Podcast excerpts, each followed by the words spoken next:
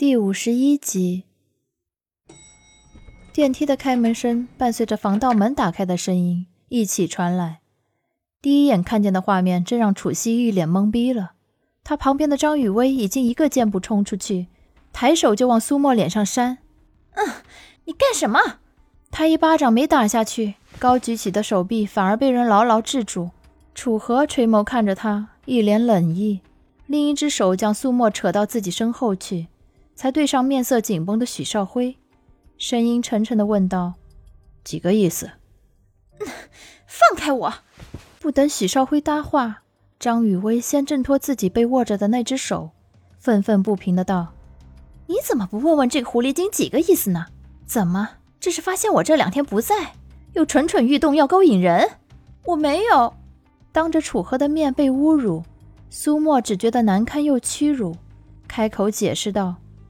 我在楼下碰见他而已，他拿三个袋子让我帮忙提一个，我帮着提了上来，他却拉着我的手说些莫名其妙的话，我没有勾引他。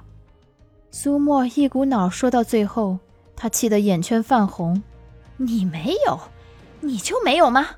证据呢？哦，他拉你的手，他怎么不拉楚西的手呢？还不是你自己不检点？怎么说话呢？你关我什么事儿？边上。楚西回过神，便直接开怼。话落，眼神又落在自己表哥身上，怎么都移不开。这不由分说的样子，真是有些热情过头了。楚西正觉得哪里不对劲，便听见自家表哥冷笑了一声，看着张雨薇，声音淡漠的道：“哼，我就是证据。”张雨薇和楚西还没想明白这句话呢，两个人又听见他声音冷淡的道。他有我当男朋友，还有必要抢你的？张雨薇一时语塞，紧咬腮帮，盯着苏沫。他竟然反驳不了这句话。本身他自己那段话就是强盗逻辑，自我感觉良好。明知道许少辉对人家有意思，硬是不肯承认，将问题往苏沫身上安。眼下倒好，楚河也直接用强盗逻辑回怼他，话里话外都是对他们两个人的轻贱。一时间，楼道里安静了下来。苏沫怔怔地看着楚河，楚河盯了一眼脸色难看、从头到尾都没说话的许少辉，喝了一声，而后冷冷道：“哼，别让我知道有下一次。”话落，揽着苏沫肩头就往家里走。颜面扫地，许少辉气得脸色铁青，扭头又看见张雨薇被嫉恨爬满的脸。眼看两人快走到门口，一时心有不甘，喊道：“有种你娶她！”闻言，楚河的脚步顿了一下。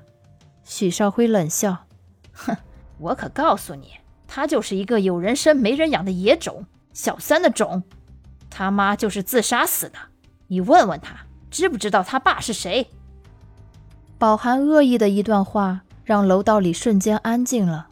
楚河一手搂着苏沫。感觉到女孩单薄的肩头在他手下微微颤抖，心里怜惜的同时，一股子愠怒涌上。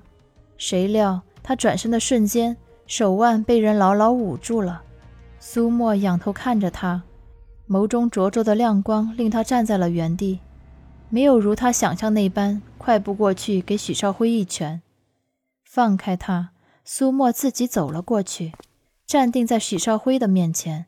他看着许少辉一动不动的，那份认真和坦荡反而让许少辉怔了一下，而后脸色铁青的质问：“怎么，我说错了不成？”“没错。”苏沫点点头道：“我不知道我爸是谁，我妈是自杀死的，这又怎么样？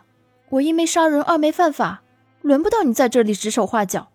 同样的，我以后嫁谁也不用你操心。”反正哪怕这世界上的男人死绝了，我也不会嫁给你。我是很缺钱，可是也没到了为了四年的学费就陪你睡的地步。哼，你以为你是谁？一个吃不到葡萄就说葡萄酸的可怜货。最后一句话，他用十分鄙夷的语气给念了出来。许少辉还没发作，张雨薇的脸色早已经变了。可不等他开口，苏沫已经看向他，继续说道。这样的男生倒贴钱给我，我都不会要，心放到肚子里面去吧。话落，他再也不看两人，抬步直接走了。张雨薇脸色涨红的看着他的背影，想着他前后两段话，越想心里越不是滋味儿。扭头再看见边上一脸铁青的许少辉，突然的冷笑了起来。意图被当场戳穿，许少辉有点不淡定了，看着他试图解释。雨薇，话刚出口，脸上挨了重重一巴掌。张雨薇盯着他，两行眼泪骤然滚落，咬着牙一字一顿：“人渣，我瞎了眼才会看上你。”以往他闹脾气，从未有过如此决绝凌厉的语气和眼神。此刻这副模样一出，许少辉突然就有点慌了，狼狈的辩驳道。听我解释行不行？解释你妈逼！飙出一句脏话，张雨薇直接转身按了电梯。电梯本来就停在这一层，他突然而来，气愤而走，神情和态度似乎都说明了一切问题。许少辉站在原地看着电梯下行，不晓得为何没有去追。他和张雨薇同居了有些日子，该发生的早已发生。受够了他的脾气，也有些腻味了他的身体。不可否认，他仍旧年轻靓丽，可对他来说已经失去了吸引力，没有了新鲜感。年轻人丧失激情和刺激的爱，很轻易的就能变质消弭。看完这出好戏，抬步进门的楚西心里突然有些迷茫。他没有谈过恋爱，也暂时没有遇到心动的男生。此刻回想着刚才一地鸡毛的状况，不禁有点怀疑：什么是爱？一段爱能坚持多久？一段感情能维系，靠的是什么东西？男生是不是都像许少辉一样，吃着碗里的看着锅里的？那女人在感情失败的时候能得到什么？没有答案，很多事才有资格论好与坏，后悔与否，也唯有经历过。才可能从中得到经验和教训。叹口气，他看见了站在次卧门口的楚河。苏沫进家门以后，便将自己反锁在房间里了。楚河担心他，在门外哄劝了好几句，仍是没有得到一句回应，不禁有点着急。本集播讲完毕，感谢收听，下集更精彩。